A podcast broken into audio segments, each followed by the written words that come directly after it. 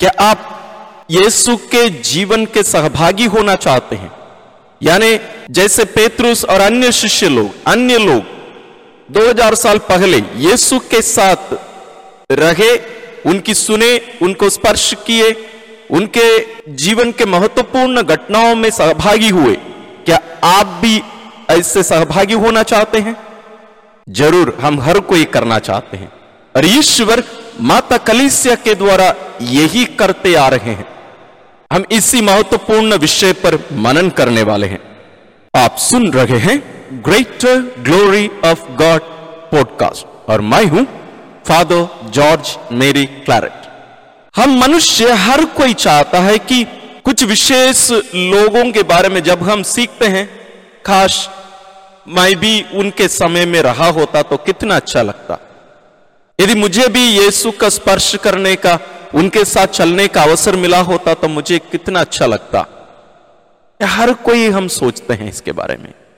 लेकिन क्या आपको पता है कि ईश्वर अपनी कलिसिया के द्वारा यही करते आ रहे हैं। आज भी यीशु के मानव रूप में उनके देवधारण दुखभोग मृत्यु, पुनरुत्थान के लगभग 2000 साल बाद आज भी आप और मैं यीशु के साथ, उनके जीवन के महत्वपूर्ण घटनाओं में हम सहभागी होकर जी सकते हैं और जीने का अवसर ईश्वर माता कलिसिया के द्वारा हमें देते हैं। कैसे? इस महत्वपूर्ण विषय पर हम मनन करेंगे, चर्चा करेंगे। आप चर्च में ज़रूर सुने होंगे मिस्सा के समय। आगमन काल का दूसरा इतवार, सामान्य काल का चौथा इतवार। चालीसा का तीसरा इतवार, पास्का काल का तीसरा इतवार। क्या कभी आप जानने की कोशिश किए एक क्या होता है? या जब आप गिरजाघर जाते हैं, पवित्र युक्रिस्त बलिदान में सहभागी होने और अन्य समय में भी वहाँ पुरोहितगण, फादर्स अलग अलग रंग के वेस्टमेंट्स पहन के आते हैं। वेदी पर अलग रंग के कपड़ा डाले रहते हैं। और अंदर की सजावट में भी कुछ परिवर्तन किया रहता है। क्या इन विषयों पर कभी आप मनन करने, इनको जानने की कोशिश किए हैं? ये सब बातें इतना महत्वपूर्ण है। वास्तव में यदि हम कहें, ये हमारे क्रिस्तीय जीवन का केंद्र है। लिटर्जी, अंग्रेज़ी में कहें तो। हिंदी में पूजन पद्धति कहते हैं। आइए हम शुरू करते हैं इसको। प्रभु येसु के संपूर्ण जीवन को हर वर्ष हमें मनाने के लिए ईश्वर आमंत्रित करते हैं। आगमन काल से लेकर क्रिस्त राजा पर्व के साथ और उस रविवार के बाद में जितने दिन, छह दिन जो आते हैं, उनके साथ, यानी आगमन काल के पिछले जो शनिवार है, उसके पीछे का जो शनिवार है, तब तक ये एक वर्ष है। जैसे जनवरी एक तारीख, सामान्य रूप से एक कैलेंडर का प्रथम दिन माना जाता है, अंग्रेज़ी कैलेंडर का एक प्रकार से। उसी प्रकार, दिसंबर 31 तारीख 31 वर्ष का अंतिम दिन माना जाता है। ये एक वर्ष है, एक कालखंड है। उसी प्रकार, यीशु के संपूर्ण जीवन को आगमन काल के पहले रविवार से लेकर, उसका पिछला जो शनिवार है, उसका पिछला जो दिन है, वहाँ तक एक वर्ष माना जाता है। कलिसियाई पूजन पद्धति का। इस पूरे कालखंड को पाँच खंड में, पाँच ग्रुप में, पाँच रूप में इसको बांटा गया है। आगमन काल, क्रिसमस काल, यानी क्रिस्त जयंती काल, सामान्य काल, चालीसा काल और पास्का काल। और पास्का काल में जो विशेष तीन दिन है वह है पास्का त्रिदिवस। ये ना केवल पास्का काल का, बल्कि पूरे पूजन पद्धति का सबसे महत्वपूर्ण तीन दिन। इन एक एक के बारे में हम मनन करेंगे। लेकिन शुरू में ही हमें अपने ध्यान में रखने की ज़रूरत है कि ईश्वर हमें यीशु के साथ जीने का अवसर देते हैं। पिछले कुछ एपिसोड्स में, वीडियोस में मैं बार बार यह कहते आ रहा हूँ कि क्रिस्तीय जीवन या कलिसिया पवित्र बाइबल से संचालित एक समूह या समुदाय नहीं है, बल्कि कलिसिया प्रभु यीशु का जीवित शरीर है, इसे पवित्र आत्मा संचालित करते हैं। इसलिए आप देखेंगे कलिसियाई हर कार्य में ये पवित्र आत्मा का कार्य है। तो प्रभु यीशु के संपूर्ण जीवन को हमें एक साल में अलग अलग खंड में बांटकर दिया गया है ताकि हम उसमें पूर्ण रूप से सहभागी हुए हम शुरू करते हैं आगमन काल से। आगमन काल सामान्य रूप से चार रविवार रहता है। ये जैसे मैंने कहा, आगमन काल 30 नवंबर या उसके निकटतम जो रविवार आता है, उस दिन से यह प्रारंभ किया जाता है। और इसकी समाप्ति क्रिसमस की संध्या प्रार्थना तक होती है, यानी उसके पिछले दिन का शाम तक। और आगमन काल में यह क्रिसमस की तैयारी का समय है। क्रिसमस यानी ईश्वर का पुत्र के संसार में प्रथम आगमन को याद करने का यह समय है। और इसके साथ साथ क्रिस्त के द्वितीय यानी दूसरे आगमन की भी हम तैयारी करने के लिए आमंत्रित किए जाते हैं। यानी ये आगमन काल, यीशु के प्रथम आगमन और दूसरे आगमन की तैयारी का समय है। और यदि आप ध्यान दिए होंगे तो हम देखेंगे इस काल में पूजन पद्धति का रंग रहता है बैंगनी, पर्पल रहता है। ये एक प्रकार से तैयारी का समय है। इसमें आगमन काल में अल्लेलुया का प्रयोग नहीं किया जाता, क्योंकि वो एक महिमापूर्ण घटनाओं में गाने वाले, खुशियों में, आनंद में गाने वाले एक गीत है। इसलिए नहीं गाया जाता ताकि हम क्रिसमस के लिए अपने आप को अच्छे से तैयारी कर सकें और क्रिसमस के समय हम और आनंद और खुशी के साथ हम क्रिसमस मना सके। इसलिए अलेलुया नहीं गाया जाता। उसके तुरंत बाद आता है क्रिसमस काल। क्रिसमस काल हम देखेंगे, वो जो 25 का जो रात्रि जागरण है, उसके तैयारी का, वास्तव में पूजन पद्धति में पिछले रात से ही प्रारंभ हो जाता है त्योहार यदि एक कोई महापर्व है, पिछले शाम की जो प्रार्थनाएँ होती हैं, पूजन पद्धति की, तब से ये प्रारंभ हो जाते हैं। तो क्रिसमस समारोह प्रभु येसु के देवधारण का मकोत्सव है, उनका प्रथम प्रकटीकरण का स्मृति या महापर्व है ये। और क्रिसमस काल प्रभु के देवधारण की संध्या प्रार्थना जो उसके पिछले, यानी 24 की जो शाम की जो प्रार्थना होती है, तब से लेकर प्रभु प्रकाश के बाद वाले रविवार या 6 जनवरी तक जारी रहता है। आप कैलेंडर में देखेंगे तो आप समझ पाएँगे। यदि हम कलीसिया इतिहास में देखें तो हमें पता चलेगा कि क्रिसमस प्रारंभ से ही जैसे आज हम मना रहे हैं, ऐसे मनाए नहीं थे। लेकिन धीरे धीरे ईश्वर कलीसिया को इस बात को, इस रहस्य को प्रकट करते गए कि हमें इस रूप में मनाने की ज़रूरत है। लेकिन एक बहुत बड़ा प्रश्न उठता है क्रिसमस के दिवस के बारे में 25 तारीख के बारे में। क्योंकि मुझे पता नहीं आपको जानकारी है या नहीं।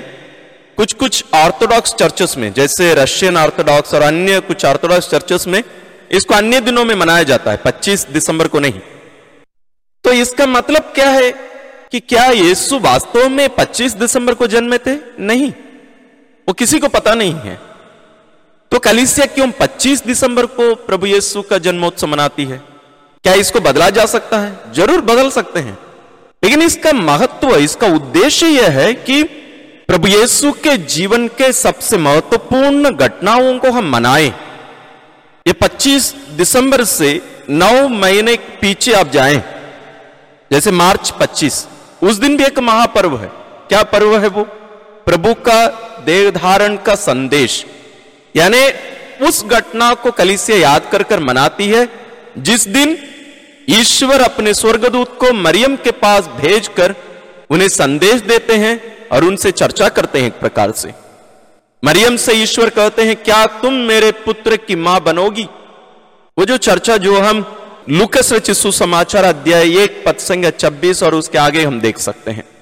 तो इसका मतलब क्या है कि कलिसिया के द्वारा ईश्वर अपने पुत्र के संपूर्ण जीवन को मनाने और उसमें हमें सहभागी होने के लिए हमें आमंत्रित करते हैं, उसके लिए अवसर देते हैं। इसलिए मैंने कहा यह सब दिन बदला जा सकता है, कोई समस्या नहीं। कलिसिया यदि चाहे, वो बदल सकती है। तो इस बात को थोड़ा सा ध्यान में रखेंगे, क्यों मैं इस बात को अभी आप लोगों के सामने रखा? इसलिए क्योंकि बहुत सारे हमारे गैर कैथलिक, प्रोटेस्टेंट भाई बहन हमारे ऊपर दोष लगाते हैं कि क्यों क्रिसमस मनाना चाहिए? आप लोगों को कैसे पता है? नहीं, उन लोगों को इसकी जानकारी नहीं है, क्यों इसको करते हैं? और दुख की बात यह भी है कि हम बहुत सारे कैथलिक, इसके महत्व को, इसका अर्थ को हम समझते नहीं है। कहीं ना कहीं हम पुरोहितों की भी गलती है कि हम अपने विश्वासियों को शायद गहरे रूप से इन बातों को नहीं बताए, नहीं समझाए हैं। लेकिन इस महत्व को हमें समझने की ज़रूरत है। हमें ईश्वर अपने पुत्र के जन्मोत्सव में सहभागी होने का अवसर दे रहे हैं। और क्रिसमस काल में हम देखेंगे, क्रिसमस काल में सफ़ेद वस्त्र का प्रयोग किया जाता है। सफ़ेद कहीं कहीं गोल्ड रंग का भी कपड़ा का प्रयोग करते हैं, गोल्डन कलर। और क्रिसमस के समय के पाठों को और आगमन काल के पाठों को यदि हम देखें, विशेष पाठ लिए जाते हैं। हर दिन का जो पहला पाठ और दूसरा पाठ ना केवल रविवार ही, बल्कि साप्ताहिक पाठों को भी यदि हम देखें, दोनों पाठ एक दूसरे से जुड़े रहेंगे। और दोनों का एक मुख्य उद्देश्य रहेगा। जैसे आगमन काल में पुराने विधान से पाठ लिया जाता है, पहला पाठ, उसमें एक भविष्यवाणी की जाती है, और सुसमाचार में हम देखे हैं कि वो भविष्यवाणी यहाँ एक प्रकार से पूरी होती है। रविवार, ना केवल आगमन कोई भी रविवार के दिन जो तीन पाठ, मुख्य पाठ होते हैं, पहला पाठ, दूसरा पाठ और सुसमाचार। और यहाँ तक कि अनुवाक्य और सुसमाचार जय घोष, जो अल्लेलुया का जो पाठ भी वहाँ दिया रहता है वास्तव में, ये पाँचों एक दूसरे से जुड़े रहेंगे। हमें इस बात को थोड़ा सा ध्यान में रखने की ज़रूरत है, क्योंकि कभी कभी हम पुरोहित भी ये गलती करते हैं, हम एक एक पाठ को अलग अलग रखकर उसका जो महत्व हमें लगता है कि उस पाठ में जो महत्वपूर्ण बिंदु है हमारी दृष्टि जो लगती है, उन पर हम ज़ोर देकर हम प्रवचन देते हैं। नहीं, वो गलत है वास्तव में। यदि पाँचों पाठों को, यानी पहला पाठ, दूसरा पाठ, सुसमाचार, अनुवाक्य और जय घोष ये पाँचों को यदि हम रखकर देखें तो हमें पता चले कि वहाँ एक महत्वपूर्ण संदेश, एक मुख्य बिंदु, जो इन पाँचों पाठों में हमें वहाँ उभर कर आएगा। उस मुख्य बिंदु को हमें लेना। हम अधिकांश इस गलती करते हैं वास्तव में। अभी हम सामान्य काल के बारे में देखेंगे, लेकिन उसमें जो पाठ का प्रयोग किया जाता है, संपूर्ण बाइबल को वास्तव में हम पूजन पद्धति में पूरा प्रयोग किया जाता है। आप देखेंगे, जैसे गैर कैथलिक विश्वासीगण हम पर दोष भी लगाते हैं। हम उसके ऊपर एक वीडियो पहले भी बना चुके हैं कि कैसे कैथलिक कलीसिया पूरे बाइबल का प्रयोग अपने पूजन पद्धति में करती है, इसके पहले हम देखे हैं। फिर भी एक बात याद दिलाने के लिए, जो रविवार पाठ होते हैं, सामान्य काल की बात कर रहा हूँ मैं रविवार जो पाठ होते हैं, उनको तीन खंड में बांटा गया है। इनको साइकिल्स कहते हैं असली में। Cycle A cycle B cycle C तो इसमें इन तीनों जो साइकिल्स हैं, उसमें साइकिल ए में संत मत्ती रचित सुसमाचार साइकिल बी में संत मार्कुस रचित सुसमाचार, साइकिल सी में संत लूकस रचित सुसमाचार लिया जाता है। यानी एक साल में, यानी ये जो तीन कालों में, यानी तीन पूजन पद्धति काल में आपके ये तीनों सुसमाचार पूरा हो जाएँगे। कब? रविवार के दिनों में। सप्ताहिक दिनों में क्या होता है? सप्ताहिक दिनों में ये दो खंड में बांटा गया है, साल एक और साल दो। इसमें जो सुसमाचार रहते हैं, ये चारों सुसमाचार से लिए जाते हैं। मत्ती रचित सुसमाचार, मार्कुस लूकस और योगन चारों से लिए जाते हैं। इसका ये जो पहला वर्ष है, उसका पहला पाठ बदलता है, दूसरा वर्ष का पाठ अलग रहता है। एक उदाहरण के लिए आप ये पिक देख सकते हैं, जिसमें एक दिन का पाठ मैं आपको दिखा रहा हूँ, साप्ताहिक दिनों में, सामान्य काल का। लेकिन सुसमाचार वही रहता है दोनों काल में। सामान्य काल में रविवार पाठों में हम देखते हैं कि वहाँ योगन रचित सुसमाचार नहीं लिया जाता। उसको हम चालीसा काल में विशेष रूप से देखते हैं, तैयारी के समय में। अभी हम सामान्य काल पर थोड़ा सा मनन करते हैं। सामान्य काल दो खंड में बटा रहता है। एक है क्रिसमस काल के तुरंत बाद, दूसरा भाग है पेंतकोस्त के बाद। ये पहले खंड में चार से आठ रविवार तक रह सकता है। कभी कभी चार रहता है, कभी आठ रहता है। वो चालीसा कब से शुरू हो रहा है, उसके ऊपर ये निर्भर रहेगा। इसमें सामान्य रूप से, सामान्य काल में तैतीस से लेकर चौंतीस रविवार, यानी 33 से लेकर 34 सप्ताह होते हैं। और इसका समापन, जैसे मैं पहले क्रिसमस काल के बारे में ही बताते समय बताया ये क्रिस्त राजा पर्व के साथ और उसका जो सप्ताह है, उसके साथ ये समाप्त होता है। और उसके दूसरे दिन से आगमन काल, आगमन का पहला रविवार के साथ आगमन काल प्रारंभ होता है। और इसमें क्या किया जाता है? सामान्य काल बोलने से लोगों को लगता है इसका कोई महत्व नहीं है। नहीं, ऐसा नहीं है। सामान्य काल में हम यीशु के संपूर्ण जीवन को हम मनाते हैं। उनका उपदेश, उनकी चंगाई की घटनाएँ और लोगों के साथ उनका रहने का, वो जो संदेश हमें सुसमाचार में हमें मिलते हैं, उन सभी बातों पर हम मनन करते हैं। और हर दिन के पाठों के यदि हम देखें तो पहला पाठ और सुसमाचार का अधिकांश ये होता है कि कोई कनेक्शन नहीं रहेगा सप्ताही के दिनों में।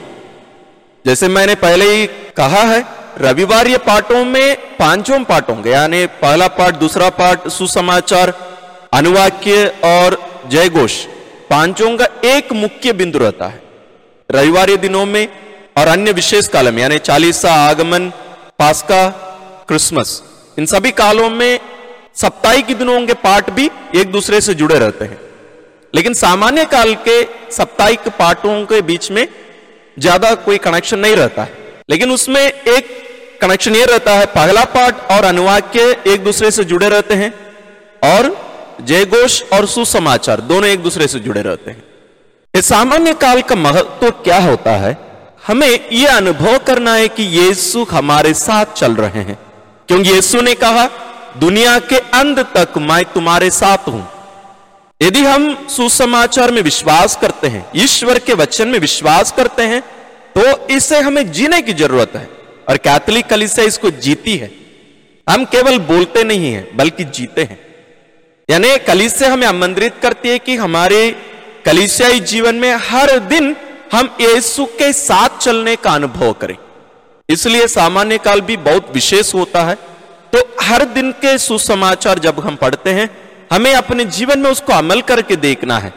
यदि आप हर दिन भी मिसा बलिदान में भाग नहीं ले पा रहे हैं तो कली से हमें आमंत्रित करती है, उन पाठों को हम पढ़ें, उन पर मनन करें और विशेष रूप से सुसमाचार को। और उसको हम अपने दैनिक जीवन में अनुभव करके जिए। सामान्य काल में जो पुरोहितों का वस्त्र रहता है, हरा रंग का, और गिरजाघर की वेदी और अन्य जितने भी सजावट होते हैं, वो भी हरा रंग का रहना चाहिए, विशेष रूप से कपड़े। सामान्य काल के पहले कंड के बाद में आता है चालीसा काल। ये रात बुद्ध के दिन प्रारंभ होकर पुण्य गुरुवार के शाम तक ये चलता है। इसमें हम देखते हैं चालीसा काल में बैंगनी कपड़े का प्रयोग किया जाता है। और चालीसा काल दुख भोग का समय नहीं है। बहुत सारे क्रिस्तीय विश्वासियों के बीच, विशेष रूप से हम कैथोलिक लोगों के बीच में भी एक गलत फहमी रहती है कि यह दुख भोग का समय है। नहीं चालीसा दुख भोग का समय नहीं है। जैसे आगमन काल क्रिसमस काल नहीं है, आगमन काल तैयारी का समय है। उसी प्रकार चालीसा तैयारी का समय है। यह दुख भोग का समय नहीं है। किस चीज़ की तैयारी? प्रभु यीशु के दुख भोग, मृत्यु और पुनरुत्थान में सहभागी होने की तैयारी का समय है। हम यहाँ अपने आप को तैयार करने के लिए आमंत्रित किए जाते हैं। ये छह सप्ताह तक चलता है, चालीस दिन की जो अवधि है। पहले क्या होता था, ये चालीसा काल में ही जो विश्वासी बपतिस्मा लेना चाहते थे, जिनको दीक्षार्थी बोलते हैं, उनका तैयारी का समय था। क्योंकि उस समय सामान्य रूप से पहले पास्का रात्रि जागरण के उस मिस्सा में बपतिस्मा दिया जाता था। सामान्य अन्य दिनों में नहीं देते थे। तो यह तैयारी का समय था। तो आप हमारे मिसल में, यानी रोमन मिस्सा ग्रंथ में यदि हम देखें तो वहाँ हम दीक्षार्थियों की तैयारी के लिए भी अलग मिस्सा दिया रहता है। प्रार्थनाएँ अलग अलग प्रार्थनाएँ दी जाती हैं। लेकिन अभी उसका ज़्यादा प्रयोग अधिकांश नहीं करते हैं, लेकिन वो करना चाहिए वास्तव में। और हम जो पहले से बपतिस्मा ग्रहण कर चुके हैं, ये हमें उस बपतिस्मा को पुनर्निर्माण करने का एक अवसर है। जैसे हम पास्का के रात्रि जागरण के उस मिसा में हम इसका नवनीकरण करते हैं, बपतिस्मा का। तो उसकी तैयारी का एक समय है ये। यहाँ हम अपने आप को त्यागने आत्मसमर्पण करने, आत्मत्याग करने के लिए हम आमंत्रित किए जाते हैं। तो यहाँ दो बातों पर हमें ज़्यादा मनन करने की ज़रूरत है, ध्यान में रखने की ज़रूरत है। वो है, हमें अपने बपतिस्मा की स्मृति और प्रायचित ये दोनों कार्य हमें करना है। तो यदि हो सके तो हमें चालीसा में बपतिस्मा के बारे में मनन करना और उसमें जो प्रतिज्ञाएँ हमने की, उन पर मनन करना और उनको जीने की कोशिश करना उसके अनुसार। और ये पश्चाताप और प्रायचित का भी समय है। पश्चाताप केवल नहीं प्रायचित प्रायचित मतलब दूसरों के लिए अपने आप को अर्पित करना। जैसे यीशु अपने आप को अर्पित किए। तो हमें उनके साथ, उनकी उन घटनाओं में सहभागी होने के लिए, उनके दुखभोग, मृत्यु और पुनरुत्थान में सहभागी होने के लिए हमें भी अपने आप को तैयार करने की ज़रूरत है। और चालीसा में अल्लेलुया का प्रयोग नहीं किया जाता। महिमा गान का प्रयोग नहीं किया जाता। हम चालीसा काल के बारे में और अन्य कालों के बारे में भी अलग अलग खंड में भी हम मनन चिंतन करेंगे। और इस चालीसा के बाद में आता है पास का त्रिदिवस। वास्तव में पूरा पास का काल है, लेकिन हमें पास का त्रिदिवस के बारे में अलग से मनन करना बहुत ज़रूरी है। यह वास्तव में संपूर्ण क्रिस्तीय जीवन का या पूजन पद्धति का चरम बिंदु है कल्मिनेशन है एक प्रकार से। ये प्रभु येसु के दुभोग मृत्यु और पुनरुत्थान का स्मरण है। ये सबसे महत्वपूर्ण घटनाएँ हैं प्रभु येसु के जीवन के। जैसे हम जो प्राथमिकता पूरे सप्ताह में रविवार को देते हैं, उसी प्रकार पूरे पूजन पद्धति वर्ष में हमें पास का त्रिदिवस को महत्व देना अनिवार्य है। इसलिए हमें इसमें सहभागी होना ही है। यह प्रारंभ होता है प्रभु येसु के ब्यालू के वो संध्या मिस्सा के साथ, यानी पुण्य गुरुवार के जो शाम का मिस्सा होता है, उसी के साथ ये प्रारंभ होता है। और प्रभु येसु के पुनरुत्थान का जो जागरण का मिस्सा होता है, उसके साथ ये समाप्त होता है। और इसके साथ पास का काल प्रारंभ होता है, उस रविवार के साथ। ये पुनरुत्थान के रविवार से लेकर पंदकोस्त रविवार तक के जो 50 दिन है वो पास्का काल के अंदर गिने जाते हैं। ये उल्लास का समय है और यहाँ जो भी प्रार्थनाएँ की जाती हैं, हर जगह पर अल्लेलुया का प्रयोग किए जाते हैं।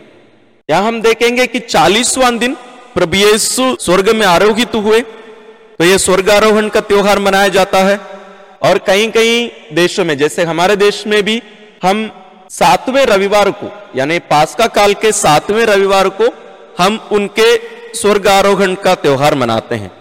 लेकिन वास्तव में कहीं कहीं वो जो चालीसवां दिन है, उसी दिन उनका स्वर्गारोहण का त्योहार मनाया जाता है। यहाँ हमारे देश में ये संभव नहीं होता है, अधिकांश, क्योंकि एक महत्वपूर्ण त्योहार है, इसलिए उसे सातवां रविवार, पास्का के सातवां रविवार मनाया जाता है। और पंदकोस्त के जो रविवार है, उसके बाद का, यानी पंदकोस्त पचासवां दिन है प्रभु यीशु के पुनरुत्थान का उसके बाद से, उसके जो सोमवार आता है, उससे लेकर जो सामान्य काल, जो वहाँ छूट गया था, वो यहाँ से पुनः जारी किया जाता है। जैसे वहाँ चार रविवार तक मनाया गया होता, मान लीजिए सामान्य काल, चालीसा काल के पहले तक तो यहाँ पांचवा रविवार से शुरू होगा। तो यह रहा एक प्रकार से ये जो काल कंड है, पूजन पद्धति का जो कैलेंडर है, ये इस प्रकार मनाया जाता है। और हो सकता है आपके लिए बहुत सारी बातें समझ में भी नहीं आई होगी। आप बार बार इसको सुनिएगा। और हम आने वाले दिनों में चालीसा काल जो 2022 में अभी हम जो मनाने वाले हैं, उसके पहले हम ये चालीसा के बारे में भी हम मनन करेंगे। चालीसा के विशेष रूप में उसका क्या होना चाहिए, उसका मतलब क्या होता है, उन पर हम मनन करेंगे चालीसा के बारे में। लेकिन ये मैं चाह रहा था कि पूर्ण रूप से लोगों को पता चले, समझ में आए कि पूजन पद्धति क्या होती है।